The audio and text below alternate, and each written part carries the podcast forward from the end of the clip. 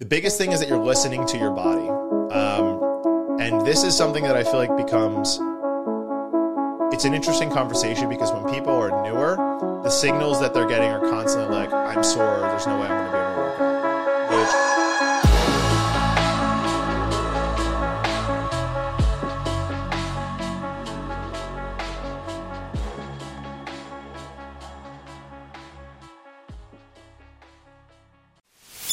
Welcome back to the show. As the podcast approaches the completion of its first year, I wanted to give all of the listeners an update. I've had so much fun researching and interviewing over 40 plus guests over this past year. When I started the podcast, I had just found out that my wife was pregnant, and I was eager to get this podcast established and off the ground before I had to go into full dad mode. As I'm sure you have heard on the show, my daughter was born in late March, and I've officially entered into the world of fatherhood. I created this podcast with the goal of increasing the standard of fitness, nutrition, and life for our guests by exposing them to what I believe are some of the best thought leaders that I have access to. I can say that I was humbly surprised that many of our guests were willing to let me steal an hour of their time, and I'm grateful for the opportunities that I've had up to this point. What I have realized over the last month is that the process of vetting, researching, and preparing for guests and lining up schedules is challenging. And while I'm always up for a challenge, my main priorities at this time are my family and showing up as a leader in both of my businesses. With that said, the podcast is something that I absolutely love doing because I know that my curiosity provides many useful solutions and answers for our guests. I have decided that I will continue to publish episodes, but we'll be shifting to more of an in house episode type feel with my team at Hardbat, and we'll bring guests on once or twice a month. I'm confident that this decision will be for the benefit of my team as well as to the benefit of our listeners, as we will be able to answer questions more directly from the audience and still gain the insight from outside guests on a regular basis. I cannot tell you how much it means to me that you all have chosen to listen to our episodes, and I promise to keep finding ways to provide value to each and every one of you. Now, on to the show. On today's episode, I asked ChatGPT for the 10 most common fitness questions, and I answered them completely off the cuff. I could have built out bullet points and notes, but I wanted to provide answers that were practical and conversational, as though you would just ask me the questions on the spot. I believe I did a good job at giving you all some solid solutions, but as always, I will let you be the judge. Enjoy the show.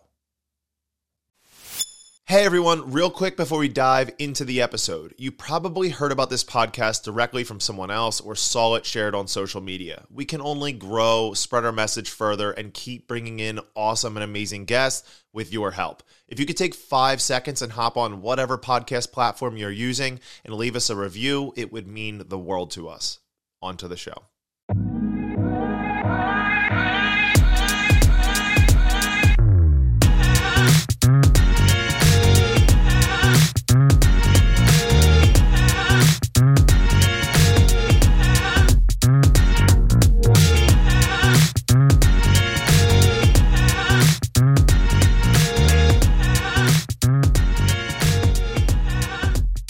What's up, guys?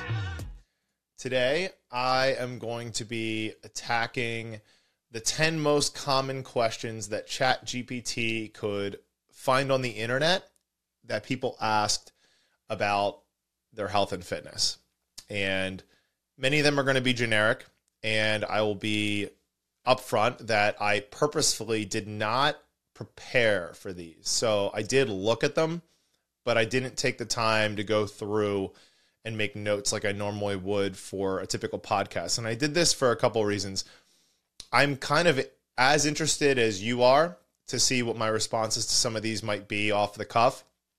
And I think that the broadness and generality to some of these questions will allow me to kind of go down some interesting rabbit holes. So I'm fascinated at where we'll go with this. Um, these questions are ones that, if they're the most common on the internet, I probably see them quite often in my own facility and experiences with clients. What I will say is that the more educated you get with a client, the more specific and defined their questions become. Uh, so I feel that people that have been in the fitness game for a long time and have been an enthusiast or potentially an athlete for five to 10 or more years are probably asking better questions than the ones that are on here. So I will do my best to not just provide generic answers, but go a little bit deeper into my reasoning behind some of my answers. All right, we're going to dive right in. There's no need to keep you here longer than we need.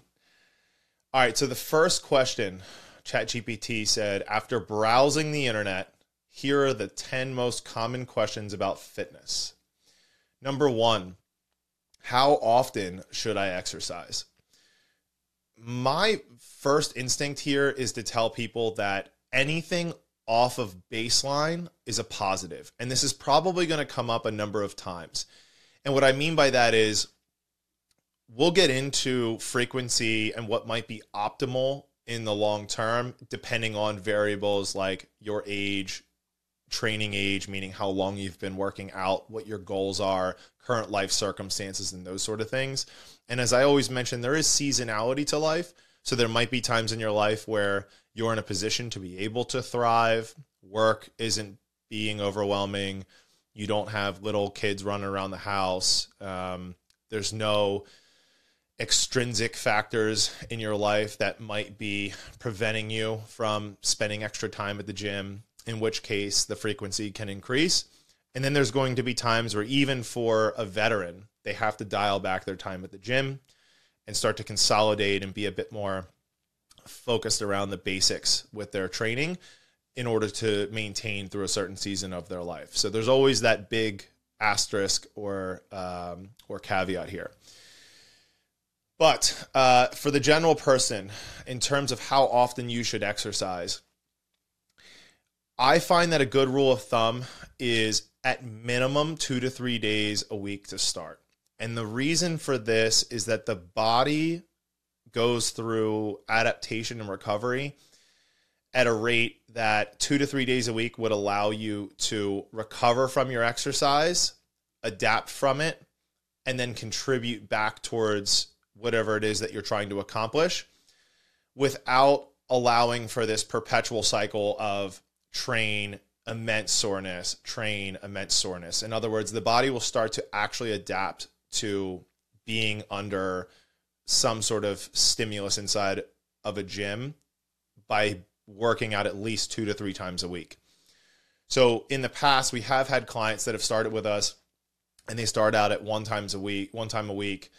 And it's not just a matter of the results not coming nearly as quickly. Um, and in some cases, not at all, depending on what it is you're doing during that one session and then what they're doing in the, the six other days that they're not there. But it has more to do with how it makes them feel and the motivation to want to go back to work out. So, in other words, if you work out really hard for a day, obviously relative to your current ability level, and then you take six days off, you're going to be really sore for a couple days. You're going to recover, and then you're going to have a few days in limbo, and then you're going to go back and hit another session. And it's not to say that you can't, it's impossible to see progress this way. You absolutely could do some really, really intensive strength work and recover for an entire week and see some progress. But more times than not, the individual that's trying to work out one time a week is coming off of working out zero times a week. And is likely doing this because of some other lifestyle factors going on and, and constraints that are preventing them from doing more days at that given moment. Um, so I feel like the best thing that you could do in that case, or what I would do for a client, is start to find workarounds of ways that they could sneak in workouts throughout the week. So maybe they do only get one hour session per week, but we could find two or three other days where they might be able to sneak in 20 minutes or 30 minutes or 45 minutes as a way to start to help build this adaptation so that this person's not in this cyclical experience of I work out, it's miserable because I'm not used to it. I'm sore for multiple days, I recover, and then I go back into it and I'm miserable all over again. So I find that you start getting into that realm of two to three days. That's where you start to feel the momentum building uh, as far as your comfort levels with your training. Now, it can always go in excess to that. And I would say that for most fitness enthusiasts, it probably does. And we can talk about, I know there's going to be other questions that get into the what and the how. And we can talk about the split between cardio and strength and those sort of things. But just in terms of the amount of sessions that you're doing, um, I would recommend at least two to three. At least two to three. What time of day is best to work out? This is question number two. I think every person has a different answer to this. Um, there are times that are best for men and women based on hormones and how they're released throughout the day um, and where people find themselves most alert. But there's obviously a lot of variables to that. You know, how much sleep, in other words, like if, if 1 p.m. is, is ideal. It's like, okay, well, is that based on someone getting up at seven? What about if they get up at five? What if they got up at seven, but they got five hours of sleep? So you see what I'm getting at here. There's a lot of variables, and I think there's this, there's a, always optimization and then there's practicality. So my recommendation from a practical side of things, which is generally what I'm going to lean towards, unless you're trying to be a high level athlete, um, or you know figure competitor is to find what is practical because what is practical is also going to lead to the greatest level of adherence. So when it comes to time of day some people have a greater affinity for working out in the morning. Other people have a greater affinity for working out in the afternoon. But what's probably most important is that you're taking into consideration when you feel best and when you can get the workout in most consistently so I know a lot of new parents that definitely don't want to have to get up at 5 a.m. 5 a.m. to get to the gym by 6 a.m. to get their workout in. But they know that if they get that in, that when they pick the kids up, depending on what mood they're in, the homework that they bring home, the things they got to get done around the house, or anything else that's likely to pop up at random, they don't have to worry about or stress about the fact that they haven't trained yet because they got it in first thing in the morning. So while that may not be ideal in terms of their ability to perform in the morning. They haven't eaten as much food. Their ability uh, to feel like working out on a regular basis. Um, they know that it's it's done. Now that takes a great degree of discipline because, as I mentioned, a part of this is the adherence. It's like wanting to work out at certain times. So even if you are the type of person that likes to work out in the afternoon, if your only opportunity is in the morning, that's when you should get it done. Now, when it comes to optimization, the things that I say will say is are are kind of paramount are listening to your body's signals about when you want to work out.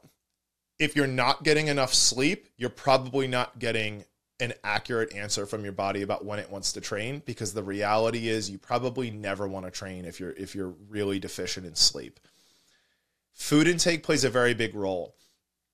I am not a big fan of having people train fasted especially when it comes to higher intensity types of workouts or strength training. If you're doing light cardio in the morning, light being zone two, which is that 65 to 75% of maximum heart rate, something where you could have a conversation, that's something that I could see doing fasted or doing it before you eat.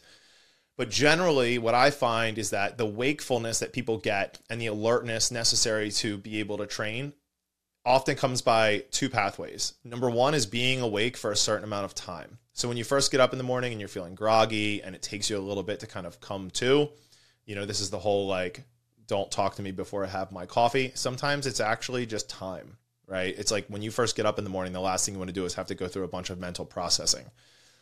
So part of it is that and then the other part of it is is how much food you've consumed and what you've consumed. So if you've gotten quality sources of lean protein, quality sources of carbohydrates, and high quality fats early on in the day, it's very likely that you're going to have more energy at a certain point in your day. All right. So there's obviously a lot of factors here. Um, but if I had to wrap this all up, I would say find the time of day that is ideal for you to train based on how you feel and find a time in the day that you can train that fits your current lifestyle that you can adhere to. Those two things are not always going to be in alignment, but when they are, it's awesome. When it's not, it's going to require discipline And that's where finding the right group of people to hang around is really going to be able to be the support system that you need. Numero trace. Number three. How long should my workouts be? I think this is entirely contextual as to what it is your goals are and what it is that you're trying to accomplish and the types of exercises that you're doing. My general rule of thumb is you're going to want to do somewhere in the ballpark of two to three hours of strength training per week. All right.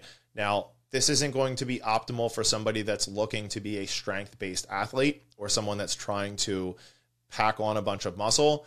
But for the average person, this is going to be enough to change your aesthetic, receive the benefits in terms of stability and muscle strength uh, by consistently training two to three hours a week. And if you spread this out, it could be four sessions of 45 minutes, it could be three sessions of an hour. You can really decide what makes the most sense for you. Um, there's a lot of debate that is to be had about the benefit of frequency, meaning how many times a week you're training in comparison to uh, sets and reps, and whether it's best to divide those higher intense days or make them more compact and try to fit more into one. Generally speaking, if you're someone that is just getting started to training, I would recommend that you increase frequency and decrease the total volume that you're doing in a given session. Um, most people peak out at about an hour in, in terms of things like energy and testosterone. So it's not to say that you won't receive benefits beyond an hour. It's just that they will start to become diminishing for the average person. Now, it doesn't mean that this is true for everyone. As you become more athletic and as your body adapts to exercise, you can absolutely create adaptation that will allow you to train at higher intensities beyond an hour. But again, this is not something that's going to happen immediately. It might take a couple years. Um, so, in terms of how long your workouts should be, I would say they shouldn't necessarily be any shorter than 20 or 30 minutes if you're trying to do something that involves higher intensity strength just because of the amount of time it's going to take you to warm up. If you're doing something that's more circuit based, higher rep, body weight, lighter weights, and those sort of things, you can get away with shorter time durations because it's not going to require the same degree of a warm up. And you can actually just kind of warm up as you build into your sets. Number four, do I need to warm up before my workouts? The answer is 1000% yes.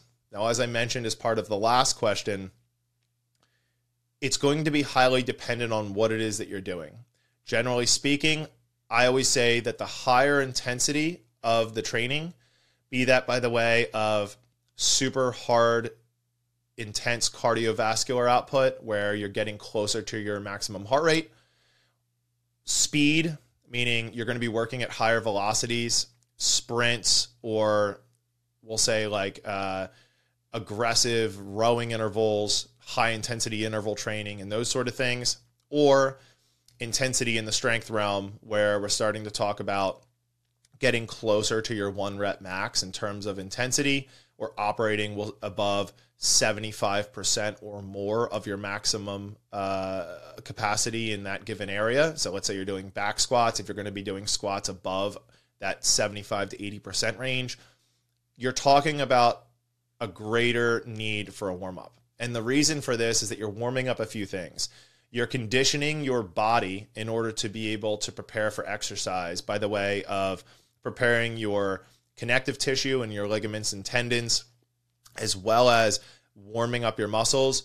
But probably even more importantly than that is that you are waking up what's called your central nervous system, which, without getting too deep into the weeds, your central nervous system is what communicates with your muscles in order to be able to recruit muscle fibers to be able to produce force. And it, the higher intensity that you intend on operating at, the more that you need to ramp up to that. So for instance, if you're if you're just doing something that's lower intensity, you can warm up with like a light bike and then jump right into it.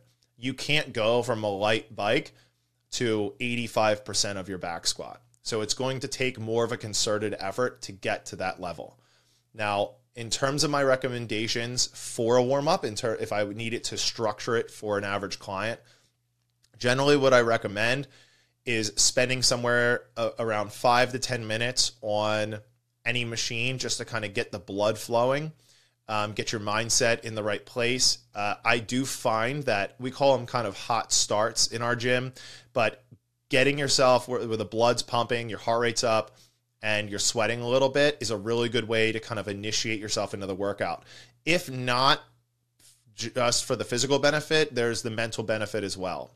In other words, if you don't warm up properly for a workout and you're not sweating,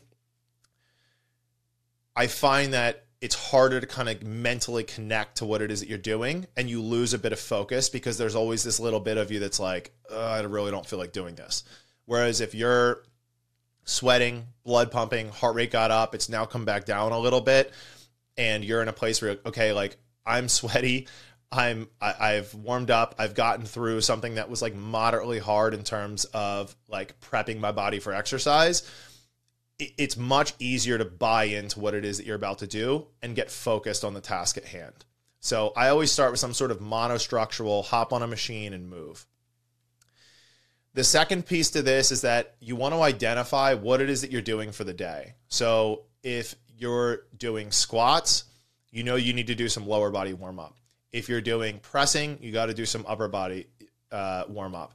If you're doing some whole body type of exercises for the day, you're going to want to do a whole body warm up. So you need to identify uh, from a specificity standpoint what it is that you're looking to do for the day. And then from there, you can kind of build out your warm up.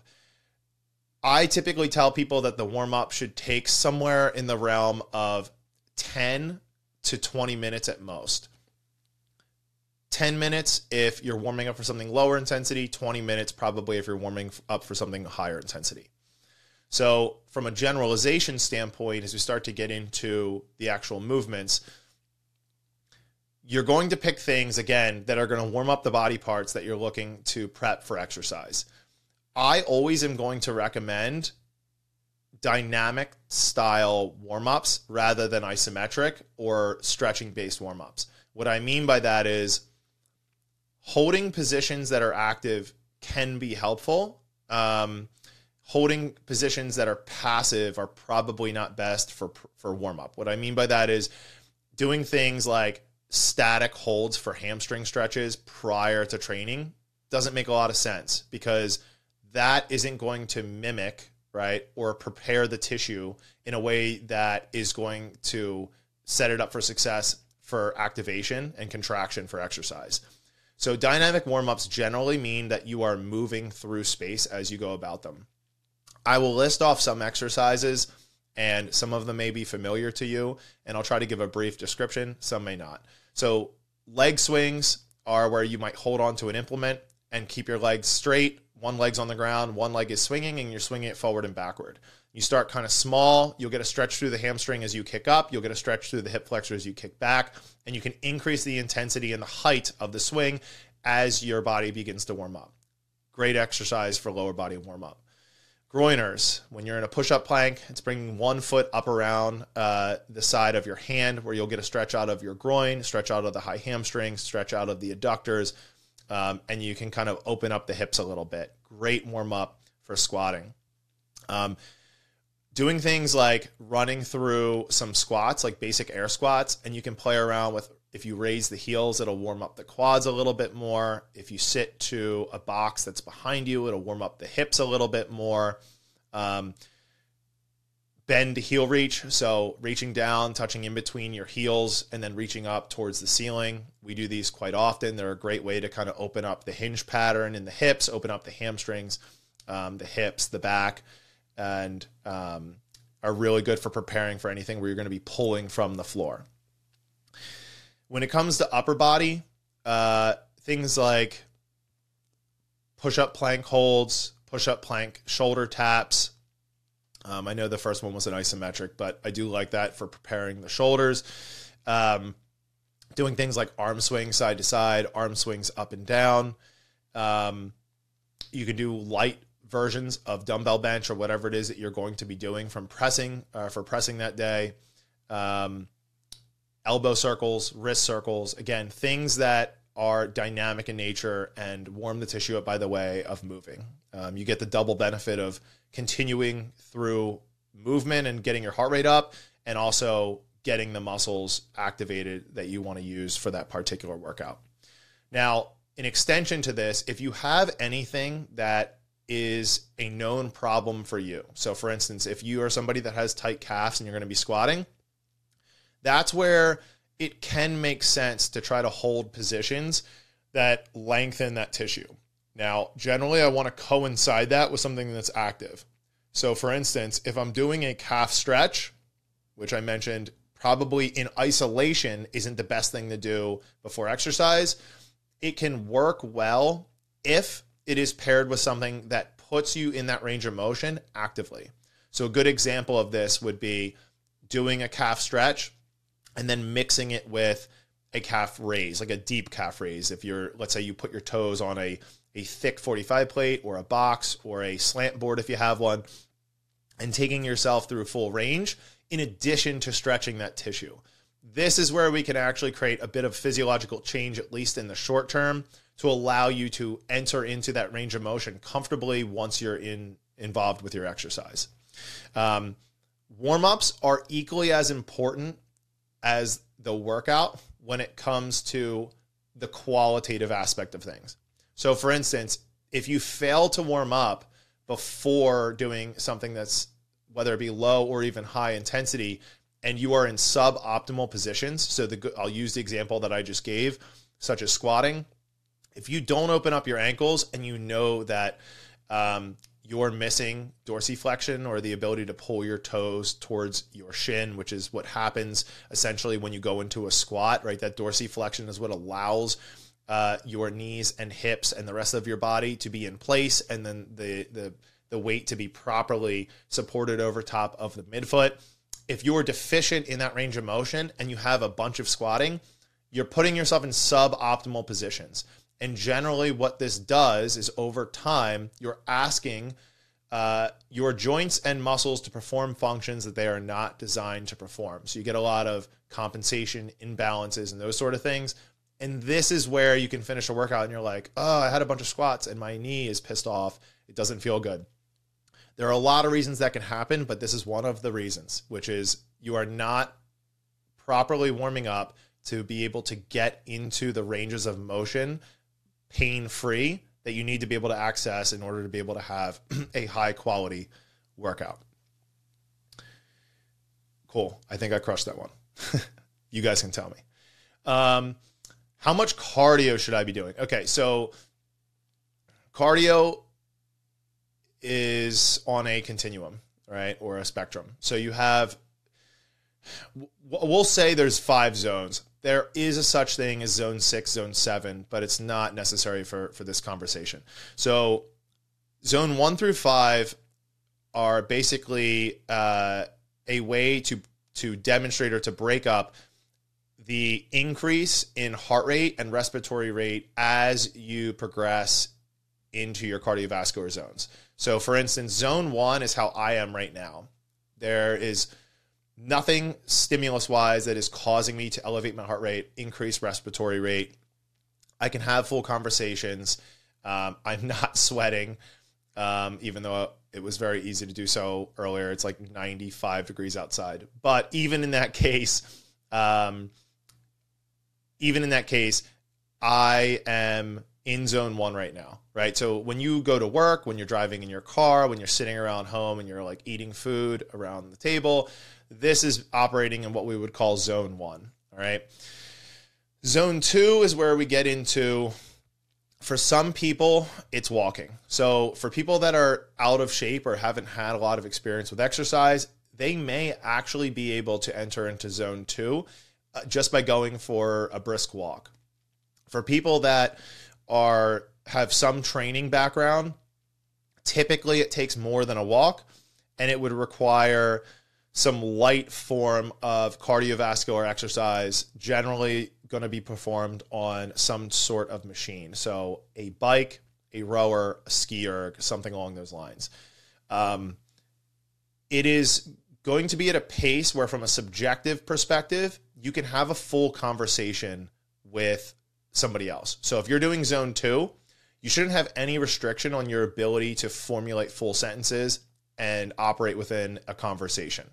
Now, it doesn't mean that this is something that you just desire to do. So, in other words, being in zone two and the ability to talk does not mean that you want to talk. So, you might feel like, okay, this is kind of annoying. I don't feel like talking right now, but I have the capacity to do it. That is a good indicator, subjectively speaking, of zone two. Now, from a heart rate perspective, people that um, are more in shape are going to be able to exist within zone two at a higher heart rate, and people that are a little more out of shape are going to exist uh, with their in that in that zone two with their heart rate at a lower rate. Um, because it has to do um, with lactic acid, and we're not going to get into all, or I'm sorry, lactate. We're not going to get into all of that right now. But the best thing that you can do if you're not going to wear a heart rate monitor is to go by the subjective feeling if, if you're if you're able to talk. If you do have a heart rate monitor, um, for most people, it's going to fall into the 65 to 75 percent range. 65 to 75 percent. Um, when it comes to how often or how much you should be doing of zone two, for the purposes of longevity, cardiovascular health, um, cognitive health, right?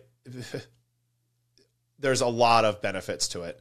Um, you're going to want to aim for somewhere between 150 and 300 minutes a week. Now, obviously, when we look back at how often I recommend someone trains, someone that's just working out or just starting out with their, their training isn't going to just completely do zone two for all of their training. Are there benefits? Sure.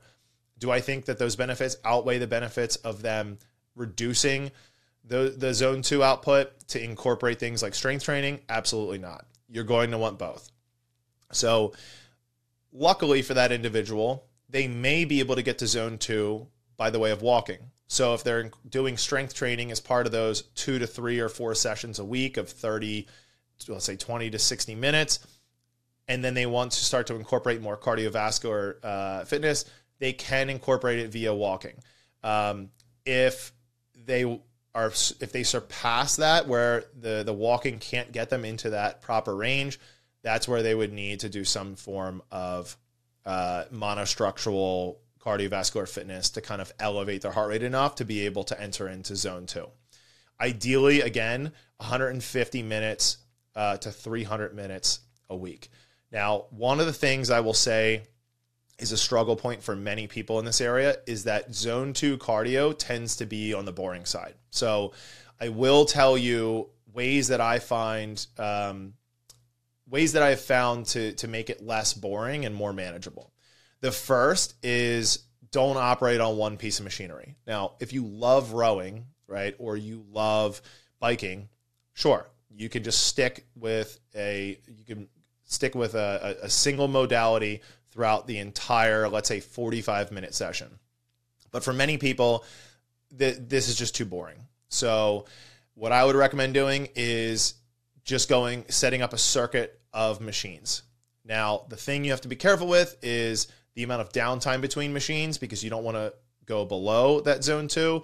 Um, but also this tendency to sprint. So I sometimes find, and even this is even true in myself, that if I'm going from one machine to the next, because they generally are going to tax muscle groups or you know regions of muscle groups differently, that I feel fresh. So for instance, if I'm sitting on a rower and I'm doing 45 minutes, something that allows me to stay in zone two is the fact that I'm using the same muscle groups over and over again. So it becomes harder to to want to sprint past that, right, and find myself in zone three, zone four because the same muscle groups are starting to get fatigued as I go. Um, now, the fatigue onset should be very slow. If you ever are, this is another indicator that you're in zone two. If you're ever doing zone two work and you feel like the limiting factor is your musculature, right, where you're getting like this like local burning effect or just overly fatiguing to the point where you can't go, hold that pace anymore, you're not in zone two. You've you've elevated past that, um, or your technique is bad enough on that piece of, of machinery to where you are operating um, your your biomechanics are what is your limiting factor. So in other words, like your ability to be efficient, your efficiency is starting to to tank. Um, so you do want to choose modalities for doing zone two that you feel comfortable with. For most people, and if you noticed, I haven't mentioned running, and that's because for the average person, as you slow down running and your stride and gait really starts to reduce, most people's running mechanics weren't great to begin with and fall apart even more as they reduce speed. And now it starts becoming a battle of local stamina or local muscular endurance rather than the ability to stay in zone two long term, which is another benefit of changing machines. But the risk of changing machines, as I mentioned, is that sometimes you get this like refreshed feeling of like, okay, I was on the rower, kind of kind of tired of this like drive with the legs, pull with the arms, and now you're on a ski and you're like, wow, different musculature. I feel fresh, and people start picking up. But if you were to look at their heart rate monitor, they're exceeding into that zone three. They get off the machine, they drop back down into zone two, and so on and so forth. Now, beyond zone two, so it it's not a negative to exist in zone three. It's not a negative to exist in zone four or five. There's a time and a place for it, and it needs to be structured that way. So I would recommend that about 80% of your cardio is done in zone two, and that 20% exists in that three, four, and five range, right? There's a few ways that you can attack this. One way is going to be through high intensity interval training. Now, when you're doing high intensity interval training, it needs to be done at an intensity that is sustainable for the duration that you're performing it, right? Given the rest and intervals. So, for instance, if I'm doing minute on, minute off, I'm going to select a pace uh, on the machine that I'm working on that is hard but sustainable for the given minute. And then with a minute recovery is sustainable once again. It doesn't mean that there's never a time and place where it's appropriate to exceed this and push the, the bounds and limits of what you're capable of, but we start entering into different energy systems. So, for the sake of keeping this aerobic based, you're going to want to do something that's sustainable. All right.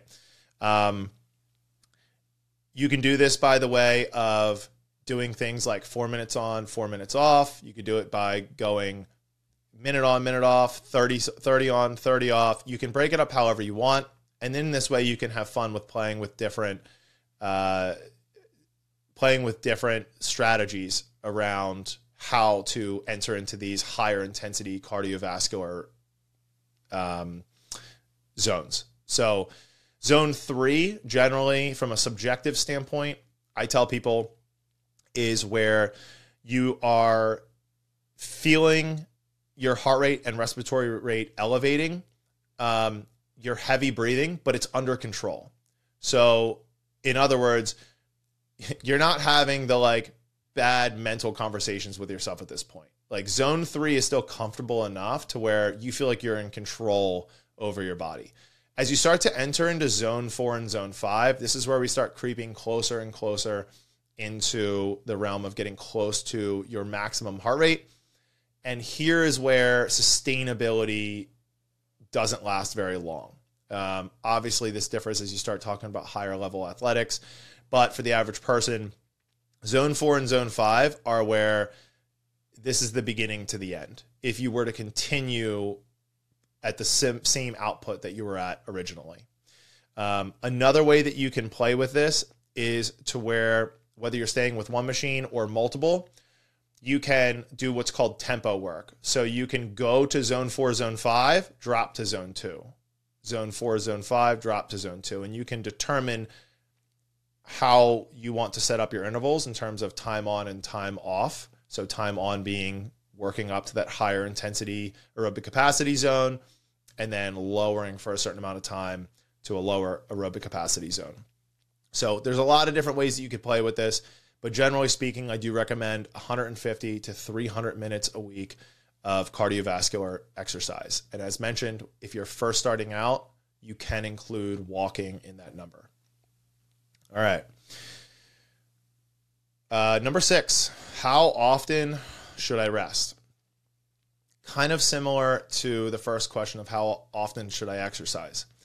It's going to be highly dependent on what it is you're doing for your training um, what your current goals are and how your body, this is probably the most important one, how your body is responding to exercise. CrossFit did a really good job with creating a three on one off type of structure. Um, I know main site still operates with three on one off last time I checked. What most gyms that I have found on the CrossFit side have chosen to do just for the for the the sake of trying to keep it on a week cycle is they do go three on one off, two on one off.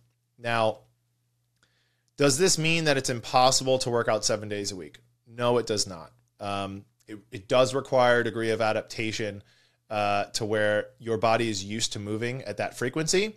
And it also requires a level of knowledge to be able to decide how to include things like active recovery and days where the maybe the only thing that you do is walk and then some light stretching and mobility. So it depends how you define what a workout is. Um, for most people, I would say that you don't want to do more than three days of hard training in a row without including a, day four as a recovery day.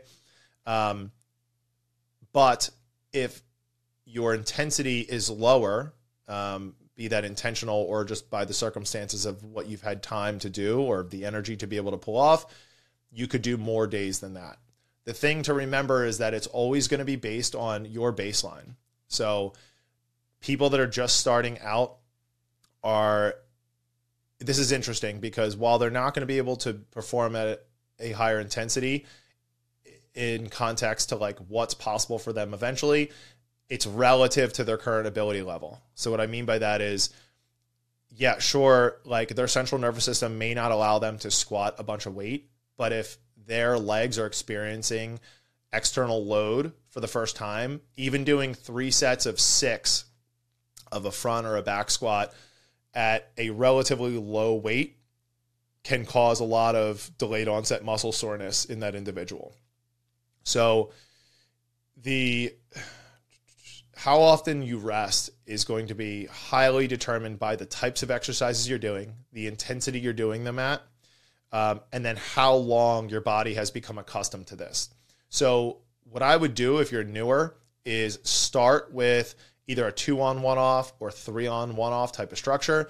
You can also go one on one off as well, right? So, in other words, if you don't care so much as to what days you train and what days you don't, you can go train, don't train, train, don't train that's totally fine too, because from a percentage st- percentage standpoint, you're still working out. You know, it would average out to what three and a half days a week, which again kind of fits our target that we mentioned earlier.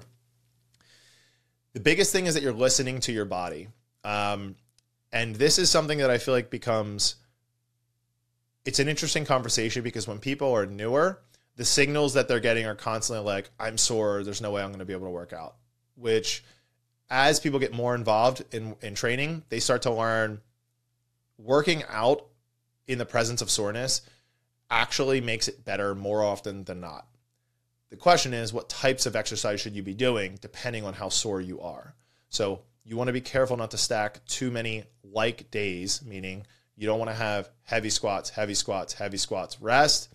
Um, but if you were to be able to do some sort of split where you have heavier squats Monday, some sort of heavier press Tuesday, rest Wednesday, doing some sort of like lower uh, intensity, lighter weight, lower body exercise on Thursday, and then lighter weight, lower intensity, higher rep, upper body exercise on Friday.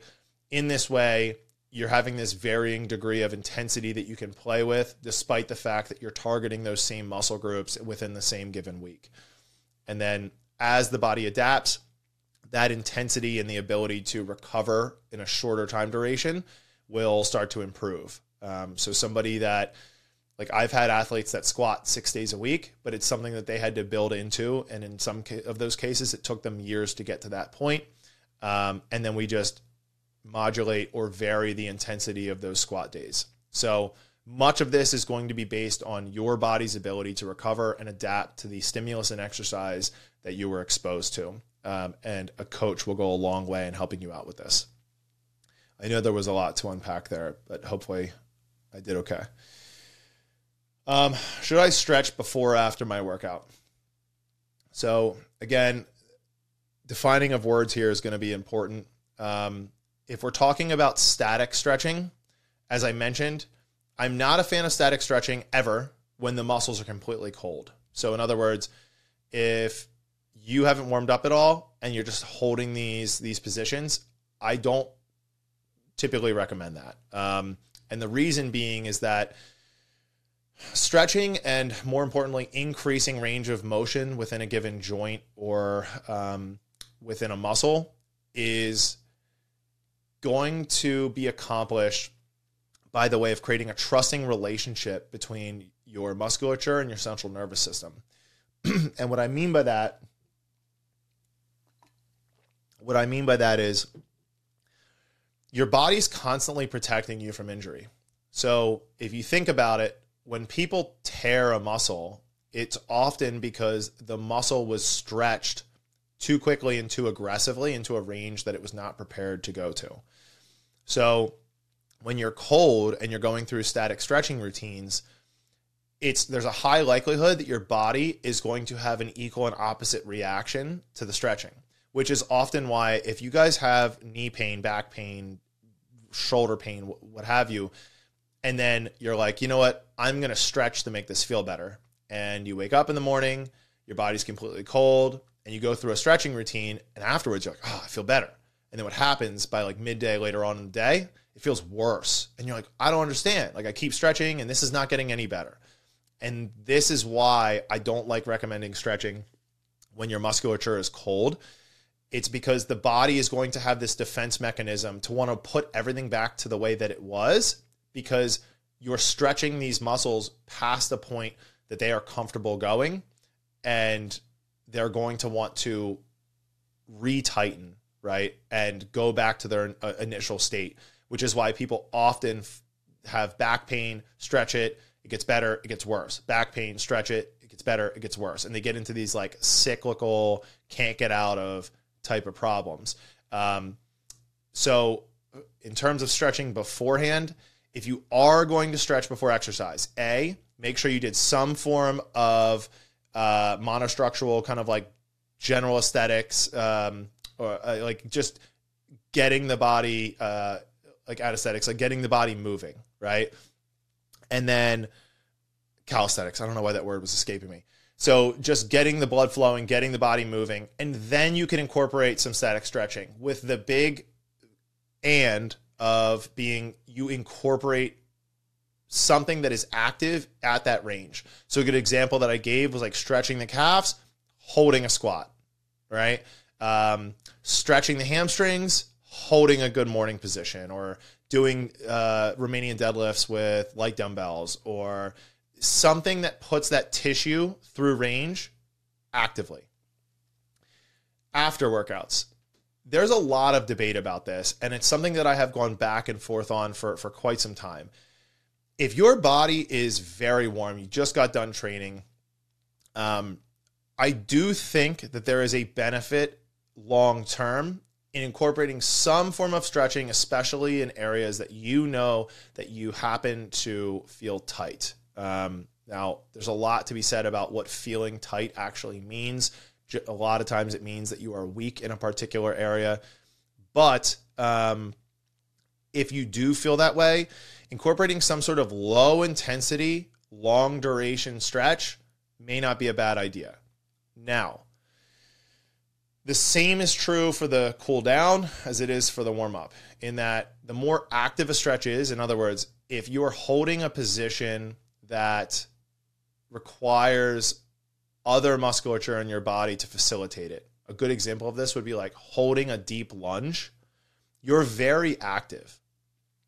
You might be getting a stretch out of your hip flexor, but it's not a passive stretch. Your knee's not on the ground and you're not just like leaning forward and leaning your back back and having this like really, really, you know, extreme stretch out of the hip flexor.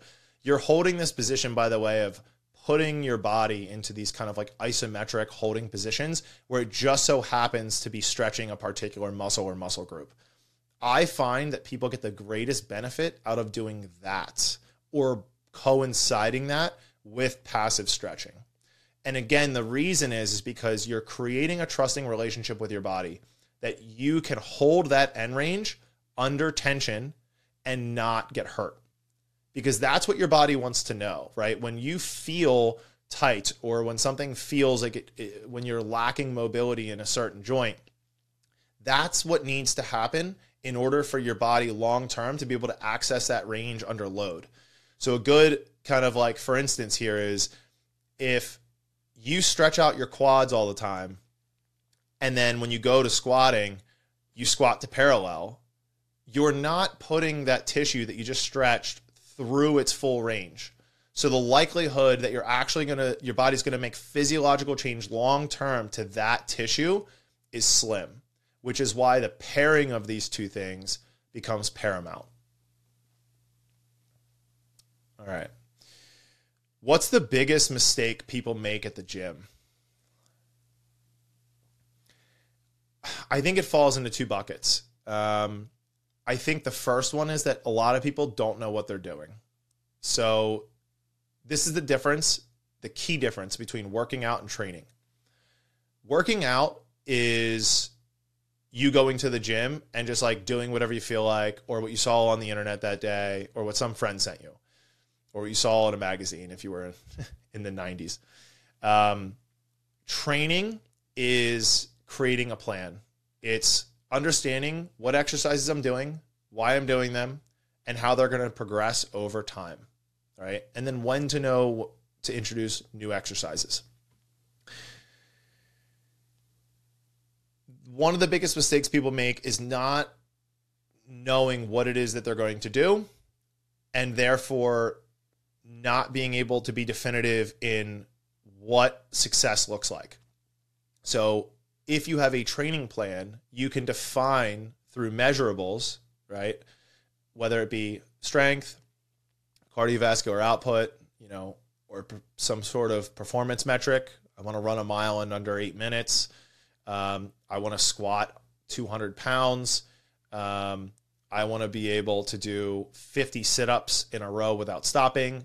Whatever it is, training is what allows you to have those performance based markers uh, at the end of the road to try to achieve, right? And this is how you can work on progressing towards something that you actually want rather than just kind of aimlessly moving around in the gym and then getting frustrated when it doesn't work out. And then to kind of piggyback onto that, the second piece is that people generally overestimate what they're going to do in 30 to 60 days and underestimate what they can do in a year. And the same would be true if you extend that time horizon. Most people overestimate what they can do in a year and underestimate what they can do in five. And and so on and so forth. It keeps going, right? So when it comes to progress in the gym, you're going to feel I don't want to get into this too much because it's going to be another question. But um, whatever. We're, yeah. So the second mistake is going to be not having a plan and expecting too much too soon. Right? That's those are going to be the biggest ones. Now, this is a great segue into the next question, which is why I didn't want to go too far into that, which is how long should it take to see the results from working out? The first thing you're going to notice is going to be subjective change right?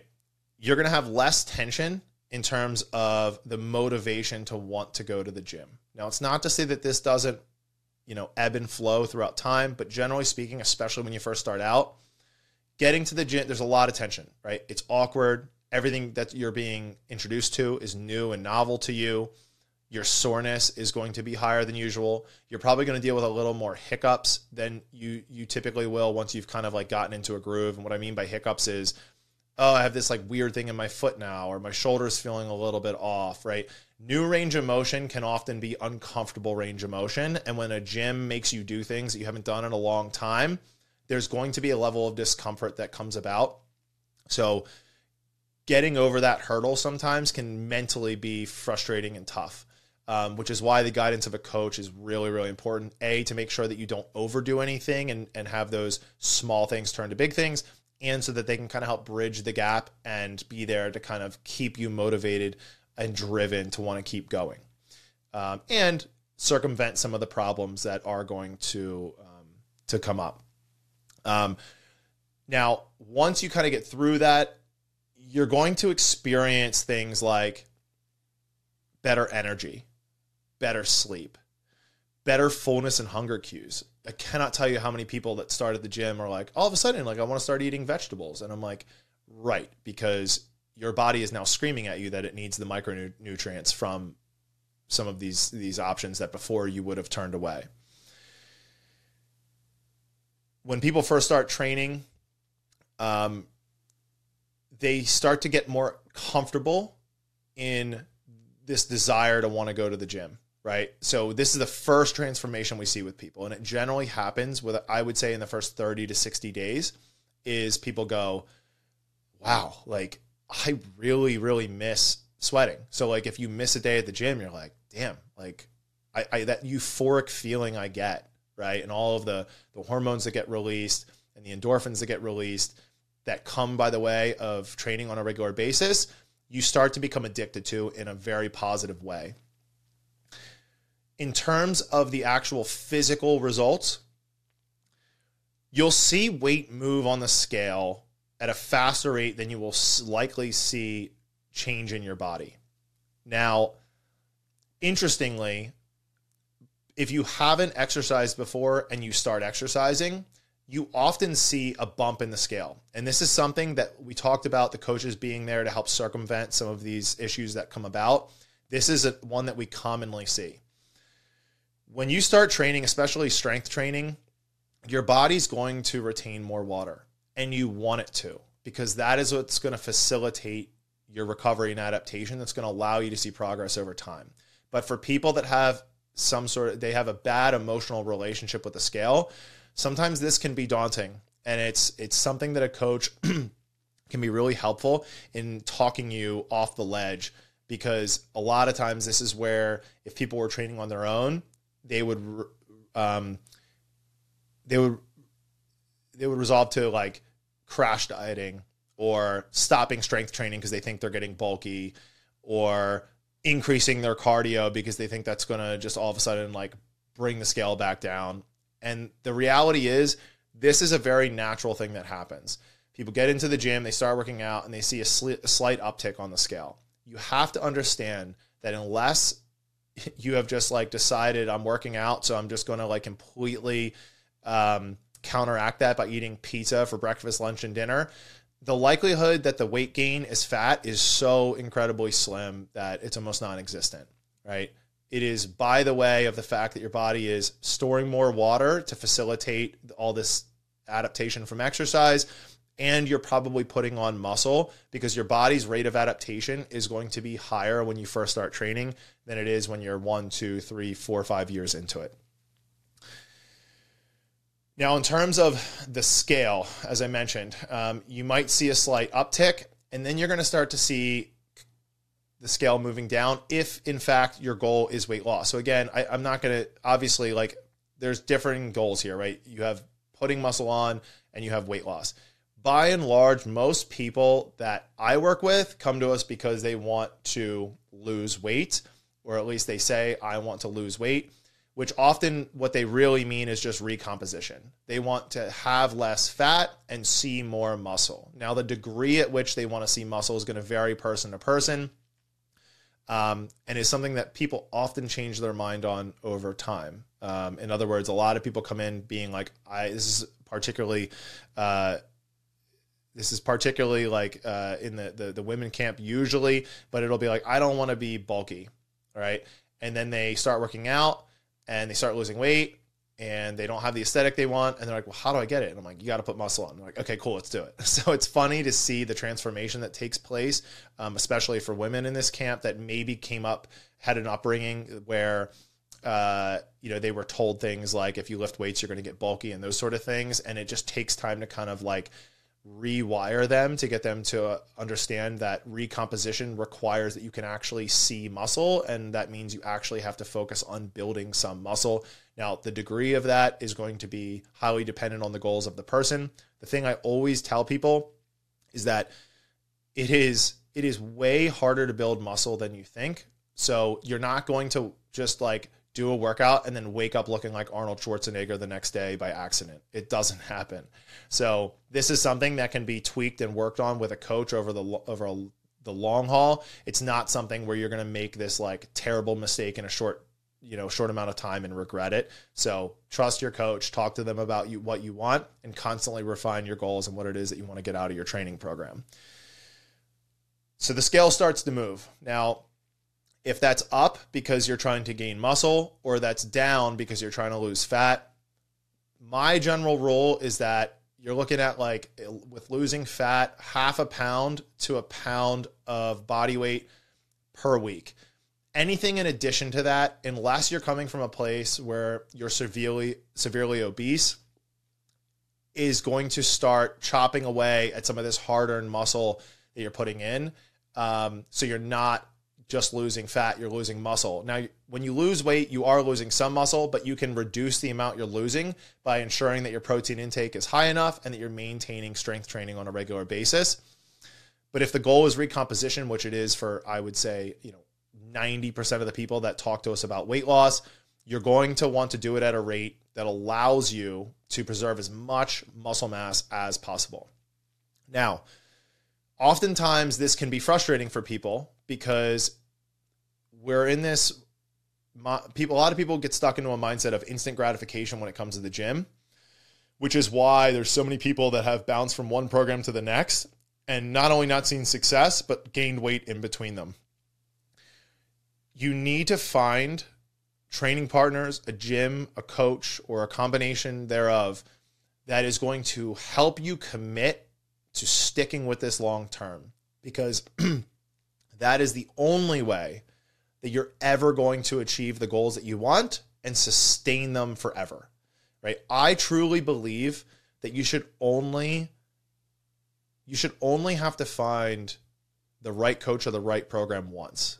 In other words, once you get into working with the right person, I think you get fit and you just never get unfit. It's when people either don't find a coach or the right coach or try to do it on their own or just use whatever fad is out at that time and then they they do it until they're sick of it. They're not seeing the results they want in a short amount of time because they set unrealistic expectations. They get frustrated and they leave gain weight and then they find something new. I think you should only have to get fit once. So if you find the right coach and they're helping you progress and getting you to where you want stick with it.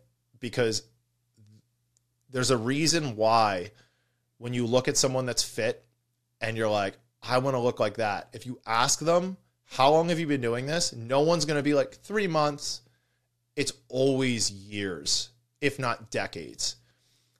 And while this can be frustrating to hear for somebody that doesn't make fitness part of their lifestyle now, I promise you that it will severely increase or improve your quality of life if you do find yourself five years from now having sustained your exercise regimen because you found the right people to support you and be around you. Body composition changes, I feel, really start to take place 90 days and beyond. Now we talk I talked a little bit a little bit about setting realistic expectations. I don't mean you're going to go from 20% body fat to 5% body fat in 90 days. What I do mean is that the amount of body fat that you will lose and the amount of muscle that you will see as part of this goal of recomposition will be noticeable within a 90 day window. Now, generally, I find that it's noticeable by the people around you faster than it's noticeable by you. And this is just people are always going to be their own worst critic, right? You also see yourself naked in the mirror, right, every single day. So you're not going to see the changes as fast as others do. But what I do find also is that other people seeing the changes, your coach, your peers at the gym, your coworkers, people in your family can be a major morale boost to help propel you to continue to do it. So while the results may be coming on slower than you want, by the nature of people starting to tell you, you look amazing. What are you doing? Your arms look great right now. I can't believe how much, you know, your legs have gotten stronger and more defined over the last 90 days. Those things are so incredibly helpful and feel so great when you've been putting everything you have in and you personally don't feel like you're in quotes seeing the results as, as fast as you would have liked. Now, real results happen between years one and five, right? And I know that's a big range, but if you're a year in and you've been consistent, working with the same coach, developing 90 day sprint plans where you're coming up with goals, you know, creating measurements to be able to achieve, breaking past those and continuing. Once you're at that point, this is where it's no longer this um, this huge concerted effort to force yourself to go into the gym. It's part of who you are, right? It's part of your identity. And when that happens, all of the little things generally come with it too. Meaning, when you start to check off wins, you start looking for other boxes to check. And when you're starting to see success by the way of working with your coach, being consistent with strength training, eh, you, you go, okay, well, what if I dialed in my nutrition? Okay, well, what if I started to work on my daily step count? Right? What if I started to optimize my sleep? What if I started to reduce my stress?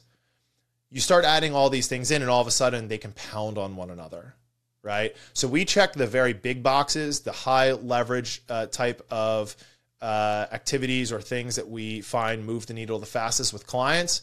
And then as we check those boxes, it's like, okay, well, where else can we optimize in your life?